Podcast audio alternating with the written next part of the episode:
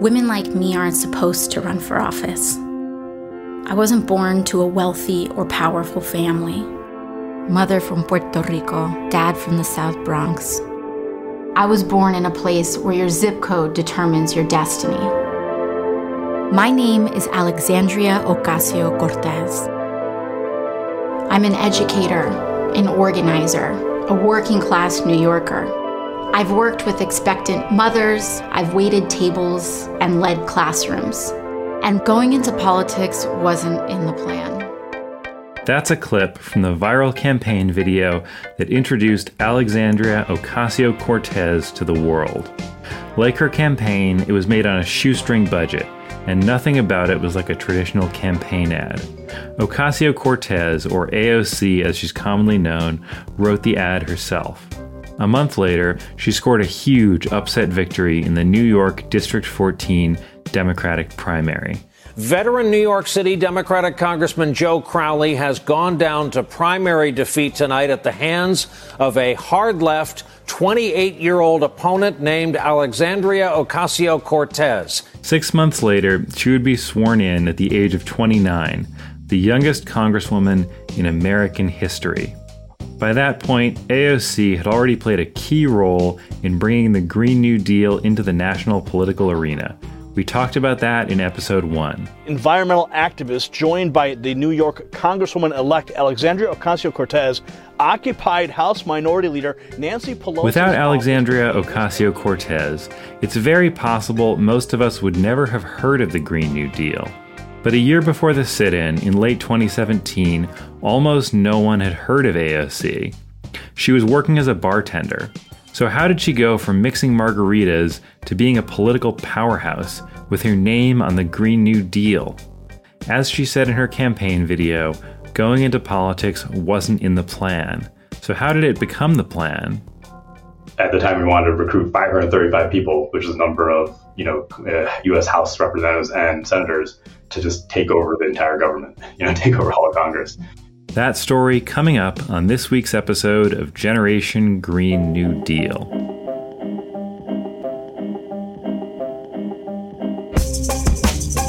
I'm your host, Sam Eilertson. We'll be back right after this.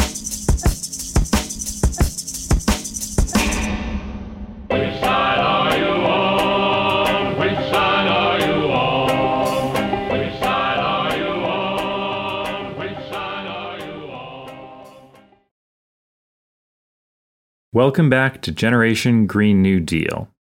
In April 2015, Bernie Sanders announced that he was running for president. He announced his candidacy standing in front of a tiny podium outside the U.S. Capitol building, with no supporters there and only a handful of reporters. He was seen as an extreme long shot. His entrance into the race was treated almost like a sideshow. He may be the most uh, unusual presidential candidate we've seen in a long time. He is 73 years old. He has a thick Brooklyn accent. He is from Vermont, and he is a self described socialist. But within a few months, he was packing in crowds. Even Bernie was caught off guard by his own success. I remember uh, one of the senior staffers was talking to him at one point. He told the story about how, like, Bernie was coming to like a Minnesota rally, and there was like a a line going around the stadium, and Bernie's like, "Oh, what, you know, who was here before me? Who would they come to see?" And, and the and the staffer was like, "Oh, they're here to see you, Bernie." And he was just like, "What? What's going on?" That's Saikat Chakrabarti, who worked on Bernie's campaign as director of organizing technology. The thing that was exciting to me about Bernie Sanders was uh, he was just coming out and saying a few radical truths, not even that many. The reason that people do not perceive that we are living in the wealthiest country in the history of the world is that almost all of the wealth and much of the income is going to the top 1%. Saikat was a 29 year old software engineer living in San Francisco, but he was getting disillusioned with the Silicon Valley bubble. You know, I, I kind of was part of the generation of people that got recruited into Silicon Valley when um, the message was sort of like, Silicon Valley is going to be the way to change the world, you know, and do good stuff in the world. And, and, I actually believed it, you know, as a total, a total believer. And then you like live here for a while and you see the actual uh, these like large systemic problems that tech just has no chance of solving, and climate change was a, a big one. You know, and I and I did some research at the time trying to figure out like what are you know what are the tech solutions to climate change? What are people doing? It became obvious really quickly like none of them are even anywhere close to solving the problem. You know, so uh, Sanders campaign's at, at least talking about problems in a big way. Um, so that was exciting, and I just kind of started doing whatever I could to help. Saikat ended up leaving his life in San Francisco behind and moving to Burlington to work for Bernie. And he wasn't the only one to drop everything and road trip from California to chilly Vermont. I was living out in California at Orange County, California. I was a community college student and I was working a handful of different job like retail, restaurant, um, was like an assistant at an attorney's office, uh, stuff like that. That's Alexandra Rojas. At the time, she was trying to figure out how to juggle getting her degree without going into debt. In the summer of 2015, she started volunteering for the Bernie Sanders campaign. I became one of those like crazy super volunteers and I was like, okay, I'm done and the rest of my friends like we're all dropping out and we're going to go we're going to go work on the campaign. So we started off as interns and actually drove from uh, Orange County California all the way to Vermont. Alex and Saikat wound up working together on the campaign's distributed organizing team. They traveled around the country coordinating and training volunteers. We were going across the country, and one of the things that we continued to hear everywhere was like, you know, it's going to be great if Bernie's elected president, but right now it feels like Congress is the biggest barrier. How are we going to get anything done if Congress is continuing to be in, in this stalemate? As the campaign dragged on, they kept thinking and talking about it as they trudged through the snow in Burlington or stayed up late at night in the conference room of their office. Towards the end of the Bernie campaign, when it became um, pretty clear that Bernie wasn't going to win it, what we were thinking at the time was, well, you know, we just saw this incredible thing happen with the Sanders campaign. You know, total no name compared to Hillary Clinton, uh, came out of nowhere and raised tons of money, created this huge national operation, and built a movement. And so, what if we took this national presidential size campaign, except directed it towards Congress? Coming out of the Sanders campaign, it seemed obvious to them that establishment politicians weren't up to the challenge. So, why not just vote them all out? Replace the entirety of Congress with regular people. First, they started a group called Brand New Congress, and it set out to do just that replace all of Congress. But pretty quickly, they decided to focus on the Democratic side of the aisle, and they founded another organization called Justice Democrats. Alex Rojas is the Justice Democrats' current executive director. And full disclosure, Tikkun Olam Productions, the organization that makes this podcast, has done some paid media consulting work for Organizing for Justice, which is an affiliate of Justice Democrats. Anyway, back to the story. A lot of people, even in the progressive movement, thought they were nuts. I just remember like trying to, you know, get phone calls with like any progressive group and they just they just you know laugh at us or not even take our pick up our calls but they kept at it the idea was that they could run a national campaign for their congressional slate and pool together resources and staff that could help all the candidates. Here's Saikat pitching the idea on the Rachel Maddow show. So, first of all, I think I understand what your idea is. When I just explained this idea of sort of running a presidential candidate with 400 heads, is that is that fair? That's, I mean, that's a great description of it. Yeah, I mean, the, our idea really is to run this single unified presidential style campaign that's going to look a lot like the Bernie Sanders campaign. First, they had to figure out how to recruit all these candidates. They started with a pretty simple and surprisingly effective tool. They created an online form which anyone could use to nominate their friend or family member or a community leader. We call it like extraordinary, ordinary people in communities across America that really represent the diversity of America, not just in ethnicity, but also in background. Once they had set the form up, they just went out and promoted it. If you go to justicedemocrats.com slash nominate, anyone can flag someone that they think should be in Congress. One person who filled out that form was Gabriel Ocasio Cortez, AOC's brother. Here's Gabriel from an interview with Matt Rogers and Bowen Yang on their podcast Las Culturistas. You know, I'm in my car in the rain and I only pulled over because I hate driving in the rain. And while I'm actually killing time in the rain, I nominate my sister. I, I think I probably made my sister sound like like she could probably part the seat. I was very Wow. adamant about like, you better call her. I was like, wow. I was like, give her five minutes. I was like, if it isn't worth your time, I'll pay you, but give her five minutes. I was like, before you say no, call her. It, it stood out that he was like, just have one conversation. Promise you. It turned out she was exactly the type of candidate they were looking for. Alexandria Ocasio Cortez was born in 1989 to a working class family with Puerto Rican roots. She grew up in the Bronx and in Westchester. Her father died when she was a sophomore in college. This was 2008, the height of the financial crisis. Her mother's job cleaning houses wasn't enough to pay the bills, and they battled foreclosure. After college, she moved back to New York to help support her mom. She did community organizing, but to pay the bills, she worked as a bartender. She wanted to go to law school, but couldn't afford it. Like Saikat and Alex, she volunteered on Bernie Sanders' 2016 campaign. At the end of that year, after Donald Trump had won the presidency, she and a friend road tripped across the country to join the protest against the Dakota Access Pipeline at Standing Rock. For months, the Standing Rock Sioux and their allies have camped out on the banks of the Cannonball River in North Dakota. Their mission? To stop the Dakota Access Pipeline. It's a cause that's drawn the support of thousands from across the globe.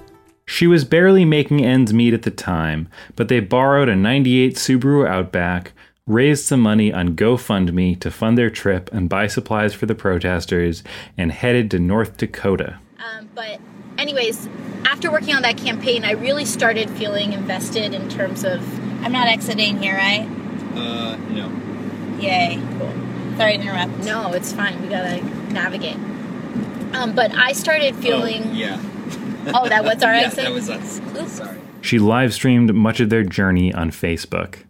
We just got to camp. We're about to go meet with one of the directors of the Women's Council here who who invited us. So um, they're playing flute right now. I wish that you guys could see this. It's really beautiful. Witnessing the protests at Standing Rock, which had been organized by young indigenous people, was transformative for AOC. Here she is reflecting on it in an interview with Rolling Stone reporter Tessa Stuart. seeing what was going on there, how the Lakota Sioux and Native peoples and people really just all over the country coming together in protection of not just American land, but the entire water supply of, of the Midwest. And to really see how a private corporation, a private fossil fuel corporation, essentially militarized itself against the American people, you know, I, I really felt like I had to do more. She would later tell Religion and Politics magazine, quote, I remember leaving that camp and thinking, Lord, just do with me what you will. Allow me to be a vessel. As she was driving back to New York from North Dakota, she got a call asking her to run for Congress. She was one of many potential candidates that Saikat, Alex, and the rest of their team were interviewing. And about six months later, I decided to run. True to form, her first announcement came on Instagram. Hey everyone. I have a super crazy announcement, and I'm just going to share it on Instagram stories first because it can go away, right? At least in 24 hours. It was very much a shoestring operation.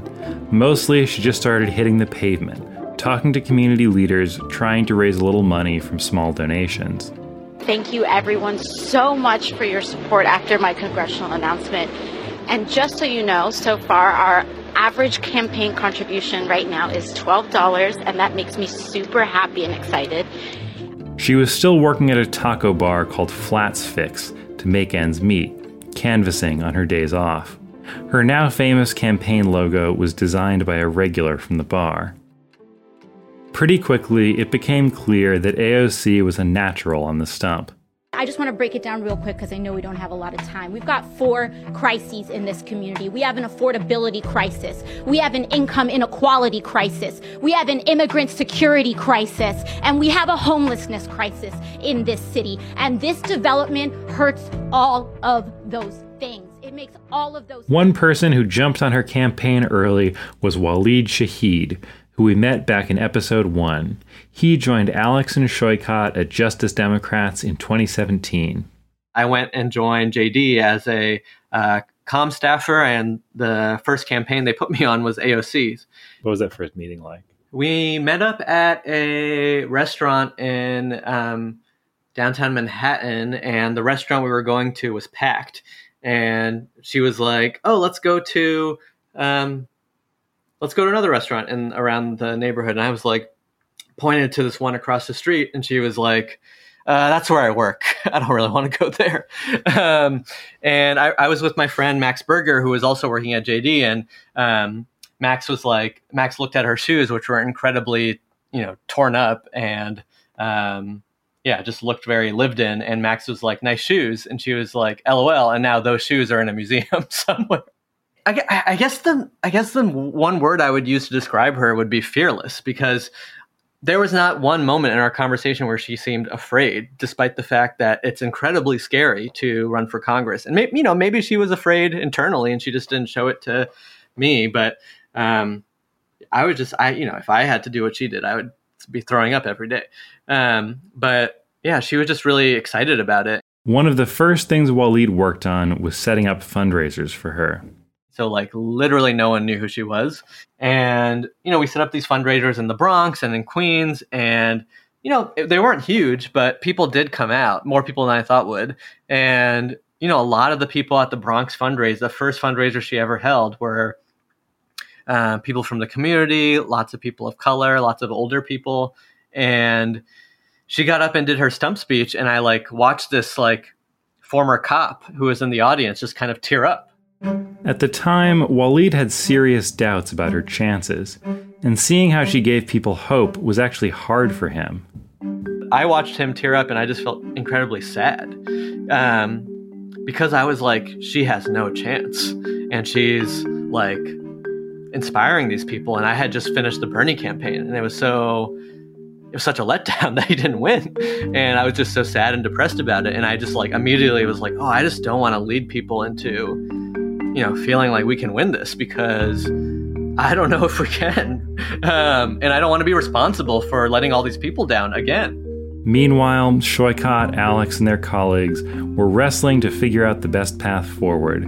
The national campaign of hundreds of candidates that they had dreamed of was not materializing. Things were not looking great for any of the Justice Democrats' candidates, and they were stretched pretty thin. Around the end of 2017, we kind of had like a, we had to do a little bit of like a you know self-reflection of where are we and what's going on. You know, at the time we're like, okay, like none of these campaigns are really gonna probably win and so we decided at that point that, um, you know, let's just do another Hail Mary.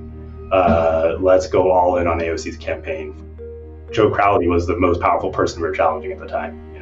He was, he was in line to be speaker after uh, Nancy Pelosi was actually going to make a run for it. So like, we thought, you know, if we could, if we could beat this guy, um, you know, maybe that would be a big deal. And it's just, it was just, you know, this decision of like, this is all we we have. You know, we have the staff we have, that we have the money we have. We know we it's gonna go nowhere if we just if we just go evenly with everybody. But that was hard. You know, and that was a difficult conversation with a lot of the other candidates who were running at the time.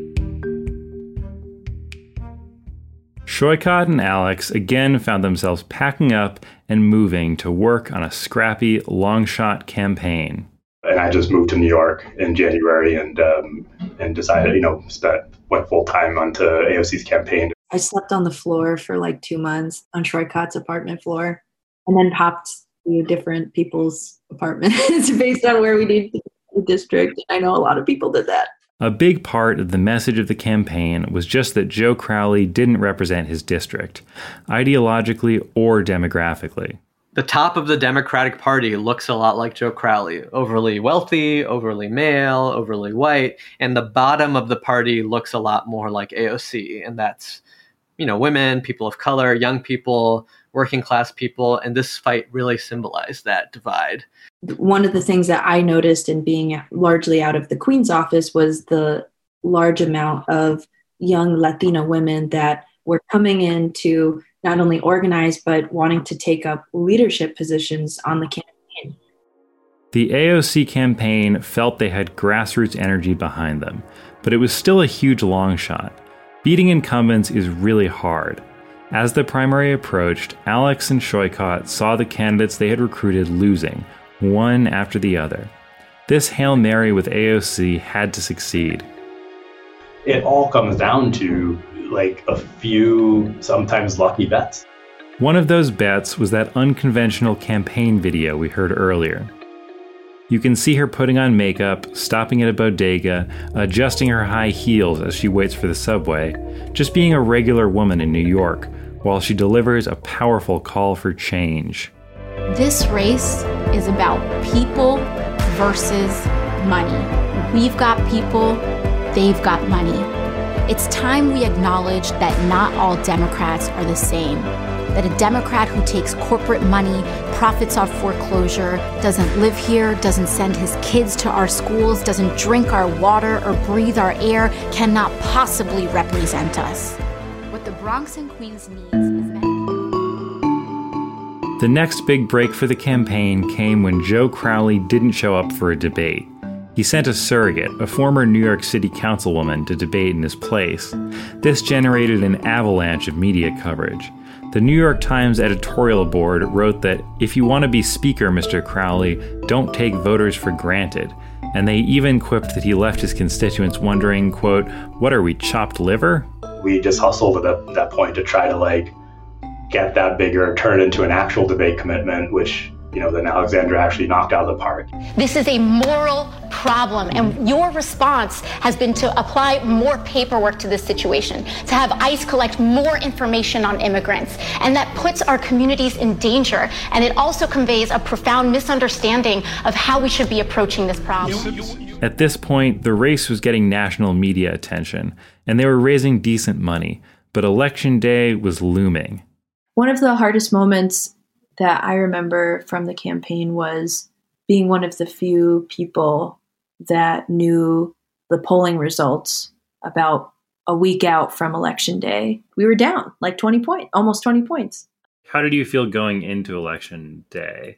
I was really anxious and nervous because of the poll that I just shared. And I genuinely was not sure what would happen. I started off the day thinking that we were going to lose. And then the sheer number of people that came in from across the country, across the district, uh, across the world. There's like some guy that showed up from Japan and like a few other countries um, where I was like, well, I think we can do this because not only do we have like these people showing up to like make sure that we've got every polling location covered when we're on the phone and we're getting texts, it's like people are saying they're going to vote for us and like pretty large numbers. So maybe it's not as bad as I as I thought. It was a grassroots campaign. Can you believe the numbers was. that you're seeing right now? I cannot believe these numbers right now, but I do know that every single person here has worked their butt off to change the future of the Bronx and Queens. That's what I know. That's what I know. And that this victory belongs to every single grassroots organizer, every working parent, every mom, every L- member of the LGBTQ community, every single person is responsible. Finally, the Justice Democrats had a huge win, and it generated a torrent of media attention.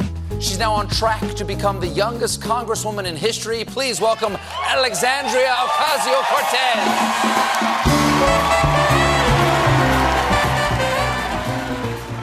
As it became clear that AOC was going to be a media sensation, not just one of the 435 other representatives, her team wanted to capitalize on the situation.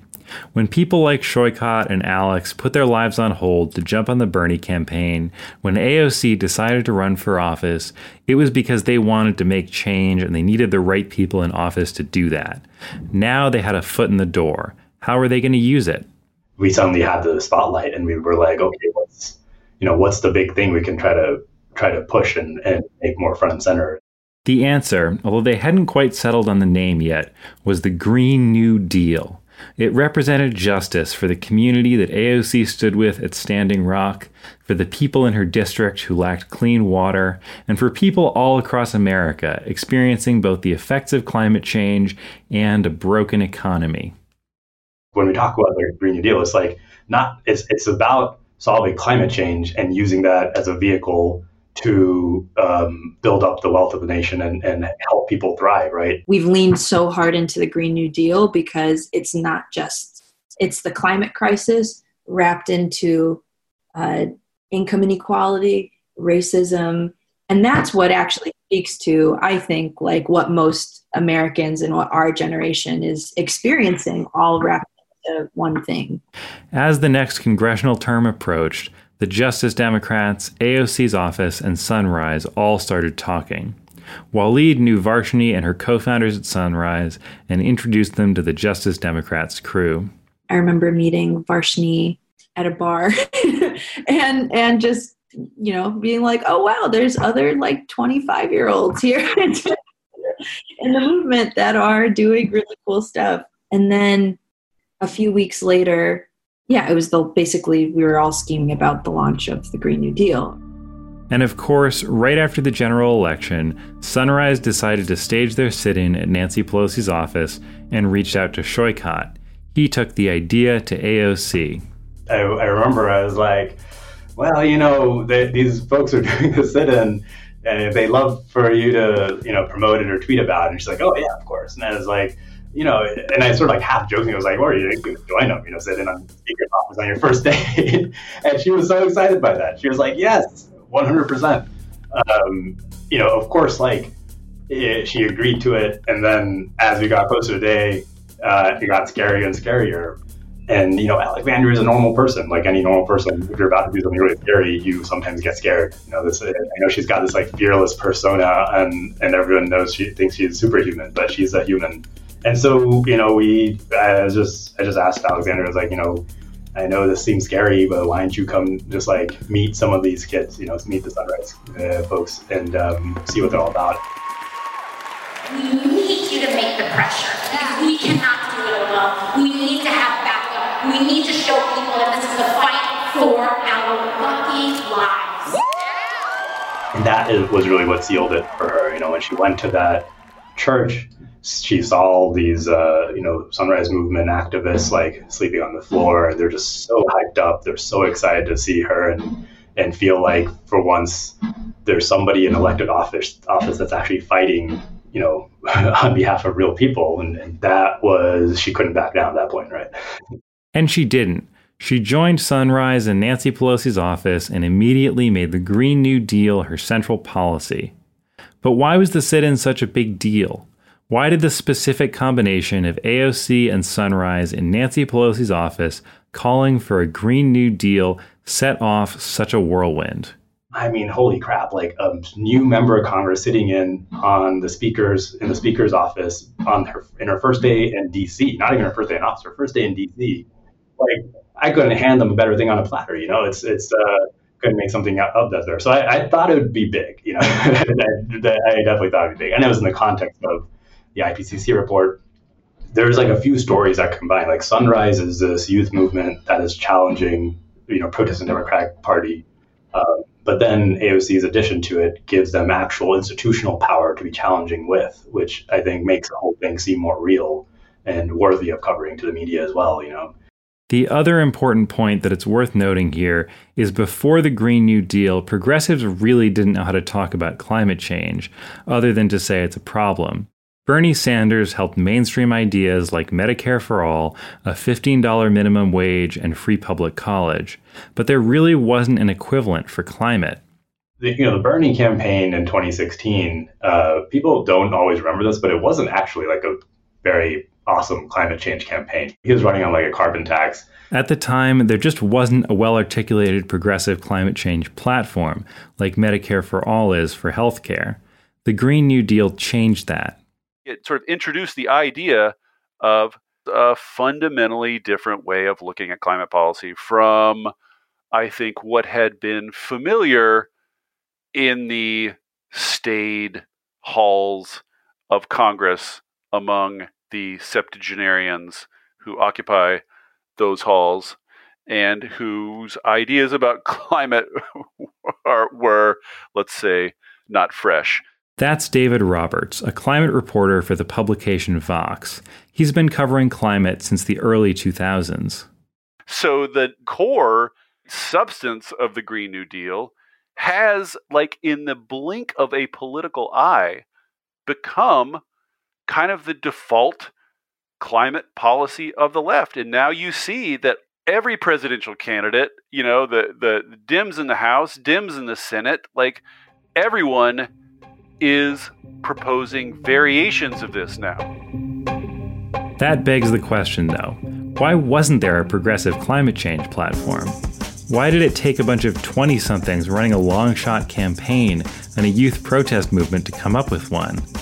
That story next time on Generation Green New Deal. I felt like there were a lot of these like really well-funded environmental groups out there that were focused on climate change, and where that all came crashing down was in uh, New Orleans uh, in the aftermath of Hurricane Katrina. That's coming up on the next episode of Generation Green New Deal, which will air in two weeks. Next week, we're bringing you a conversation with Nicaila Jefferson, sunrise activist from San Diego. Climate change like it's not just about science like it's a human story and it's deeply emotional and it is about loss. I feel like if people understood that and they felt the same way i do then i mean we would we would be making a lot more gains. In the meantime, if you want to hear more from Saikat Chakrabarti, he's the host of a new podcast with Justice Democrats co founders Corbin Trent and Zack Exley.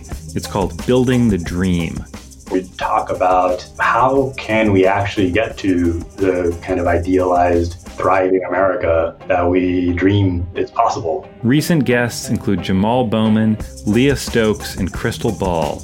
Go listen to Building the Dream on your favorite podcast app. We'll be back next week. In the meantime, please make sure to subscribe and leave us a rating and review on iTunes, Stitcher, or wherever you get your podcasts.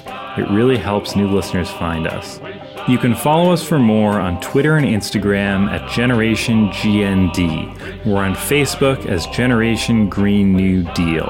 And you can find links to all of this, subscribe to our newsletter, watch a companion video to this episode, and even see a preview of the documentary this podcast is based on at GenerationGreenNewDeal.com. Generation Green New Deal is produced by Tikkun Productions and distributed by Critical Frequency. I'm your host, Sam Eilertson. Nate Birnbaum and I created the show, and we wrote and produced this episode with Michael Catano. Our executive producers are Amy Westervelt and Eric Axelman. Our story consultant is Maggie Lemire. Nick Damance is our script consultant. Mariel Ollentine helped us produce this season of Generation Green New Deal, and she produces our companion videos. Michael Catano is our editor and also our mix engineer. Pulkit Data is our impact producer. Alex Ostroff is our archival producer. Transcription by Shelby Lambert. Our artwork was created by Matthew Fleming, and our theme song is Which Side Are You On by B. Dolan. Special thanks this week to Guido Girgenti, Elizabeth Case, Teresa Preston-Werner, Preston Warner Ventures, the Topol Family Foundation, and the Solberga Foundation. Thanks for listening.